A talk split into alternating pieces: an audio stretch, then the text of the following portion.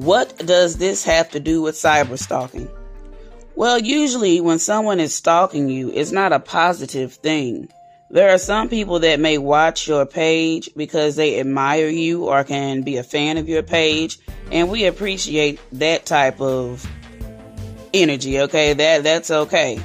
But too often we assume that everyone that is looking at us that they are looking at us with loving eyes. I found that out a long time ago. Not everybody likes you and some people or some people smile in your face just to try to be in your face and try to figure you out they don't really have any good intentions toward you. We often forget about these haters. Now, I purposely forget about haters. I don't entertain people. Once you come off as a hater, you don't exist to me. Like, I keep my distance from you and I advise you to do the same.